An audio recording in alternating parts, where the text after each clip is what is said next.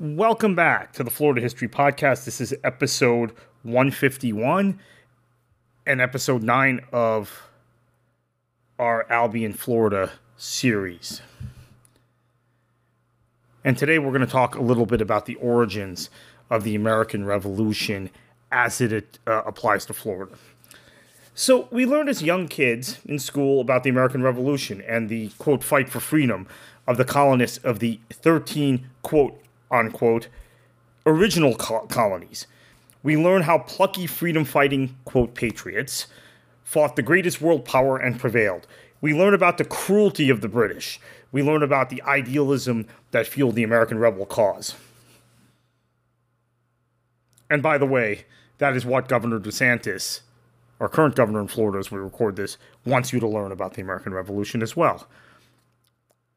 But that's a history that's not entirely accurate, not it's not really accurate at all, really. And it cuts out Florida's important role in all of this. History tends to be written differently from generation to generation. We know this. Now, in the 21st century, finally, historians are recognizing that Britain was already showing cracks of being the preeminent European power in 1775.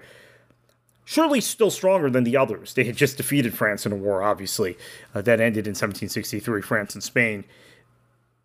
They defeated Austria uh, in, in wars earlier.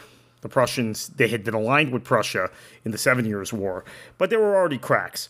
Uh, but that their um, power was wholly dependent, military power was wholly dependent on foreign mercenaries and naval power. We also now recognize that the misplaced desire of the Bourbon kings in France and Spain to reclaim lost territory or prestige played a huge role in the American victory. Much has recently been written about Britain's more lenient policy toward runaway slaves and Native Americans than that of the newly independent USA, which is absolutely correct.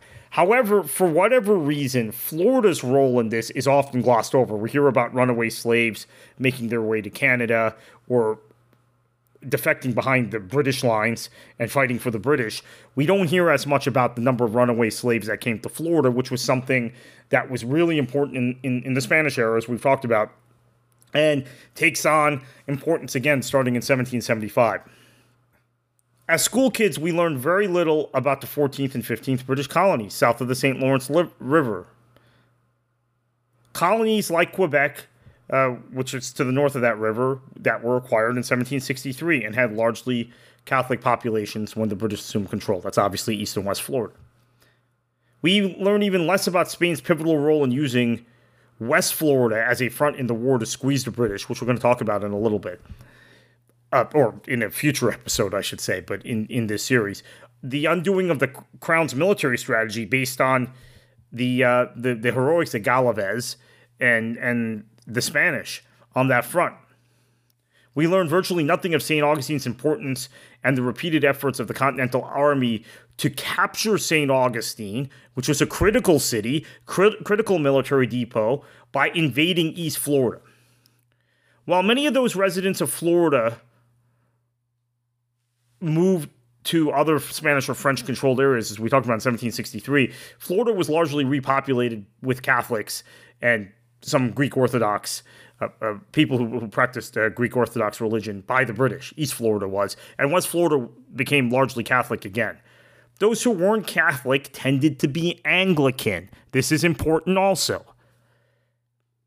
So the two uh, large religions uh, that that created Florida from a religious composition to two to two types of people were completely different from the 13 colonies to the north. Now, the Greek Orthodox uh, uh, component too. So I should say all three, right? If you uh, say Anglican, Catholic, Greek Orthodox, and you have all these various denominations of, of Protestantism north of the Florida Georgia border, but th- this is a uh, the the revolt is in those colonies. The loyalists, the Anglicans, tended to be loyalists, right? Uh, in in the thirteen colonies. So again, um, maybe not completely religious composition in terms of the Anglicans, different than the thirteen colonies, but certainly certainly different than the rebels. East and West Florida were both uh, invited to uh, attend the Continental Congress and declined. Florida was a hotbed of loyalism with the likes of uh, Sam Adams, Joseph Warren, Dr. Joseph Warren, John Hancock, the three leaders of the Sons of Liberty being hung in effigy in St. Augustine.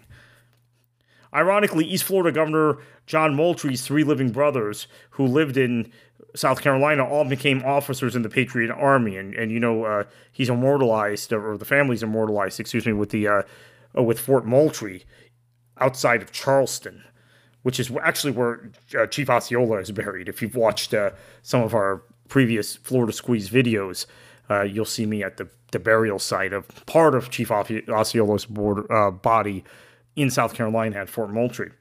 In fact, Moultrie's brother William, who is actually who Fort Moultrie is named for, handed the rebels perhaps its biggest victory before the Battle of Trenton during 1776 when he sex- successfully defended Charleston, which was the largest city in the colonies south of Philadelphia at the time. Charleston was bigger than Baltimore in 1776. Baltimore would become a much bigger city in the 1790s and 1800s. In fact, Baltimore becomes uh, not only the largest city in the South, Maryland was really kind of a southern state in those days and a slave state, but Baltimore becomes the most important U.S. city for a while outside of New York, even more important than Philadelphia or Boston. That's just a little historical piece of trivia, which is, is unimportant when it comes to Florida, but, but figured I would mention that.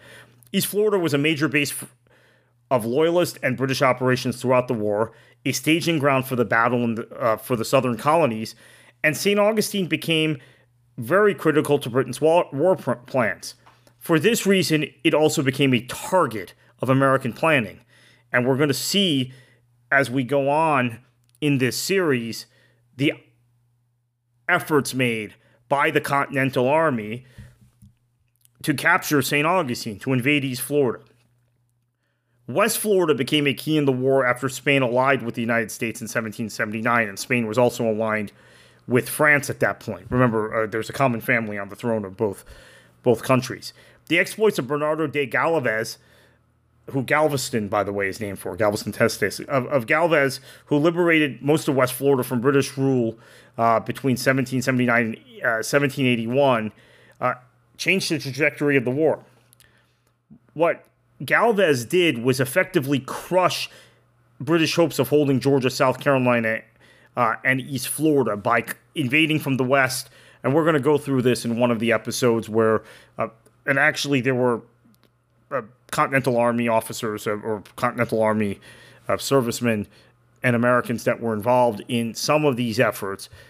It goes from uh, Baton Rouge, from Lake Pontchartrain to Baton Rouge to, to Natchez through what is now southern Mississippi to Mobile and eventually captures Pensacola and there is a, a prominent historian of, uh, American Revolutionary history, uh, Nathaniel Philbrick, who's written a trilogy on the American Revolution, who does. Uh, very recently written a trilogy on the American Revolution, who does, I have to say, to his credit, talk about the importance of Galvez and the capture of Pensacola and how that opened the door for Yorktown not talked about otherwise by American historians, not talked about by some of the the pe- the scholars you see constantly on the History Channel or on PBS documentaries talking about the American Revolution. But Philbrick, to his credit, uh, because I know in this series I bashed American historians, uh, but Philbrick, to his credit, does mention that. Now, uh, similarly, in a similar vein, Andrew Roberts' new book on King George III, the British monarch at the time, mentions Florida no less than 20 times in the biography of George III in discussing Florida's importance to the British crown during the American Revolutionary Wars. So again, you could read a, a book by uh, an eminent historian of American history, of Joseph Ellis, etc. Not see Florida mentioned once in a, in, in a book about the Revolution, but a book that talks about the monarch and the Revolution specifically. From a British historian mentions Florida no less than 20 times. It's actually more than that, but but I lost track actually as I recently read that biography. So that's important to understand. So we're going to leave off uh, here.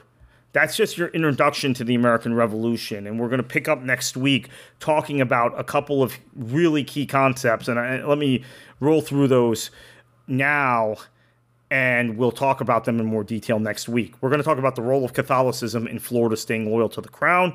That's very important. That's probably uh, arguably the most important uh, factor. Uh, Brit- the British divide and conquer strategy and how Florida fell into that.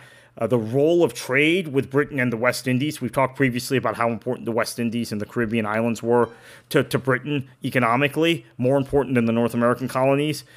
Uh, Florida's lack of experience with democracy I, I think plays a role in Florida staying loyal to the crown. And that's not to Florida's credit. Obviously, there had been town meetings and councils and more experience with democracy when you talk about the 13 colonies to the north. The growth of the uh, the North Carolina backcountry is a huge factor in the American Revolution and kind of what happens with Florida. The Whig takeover of Georgia, which puts puts Georgia in the loyalist uh, category, Georgia was originally the Continental Congress had 12 colonies that attended. Georgia, like East and West Florida, did not attend the first Continental Congress. And then there was a Whig to- takeover of Georgia, and the game changes. And then uh, freedom for slaves, as as we've talked about. So that's your overview of where we're going to go in the next several episodes, which are going to be about the American Revolution. And I'm very very excited to do this because again, the American Revolution in Florida has not gotten enough attention through the years. So uh, we'll be back with you next week, and we're going to start with uh, next week with all of those points I just mentioned, but most importantly, of course, the role of Catholicism. So we'll be back with you next week. Thank you for listening.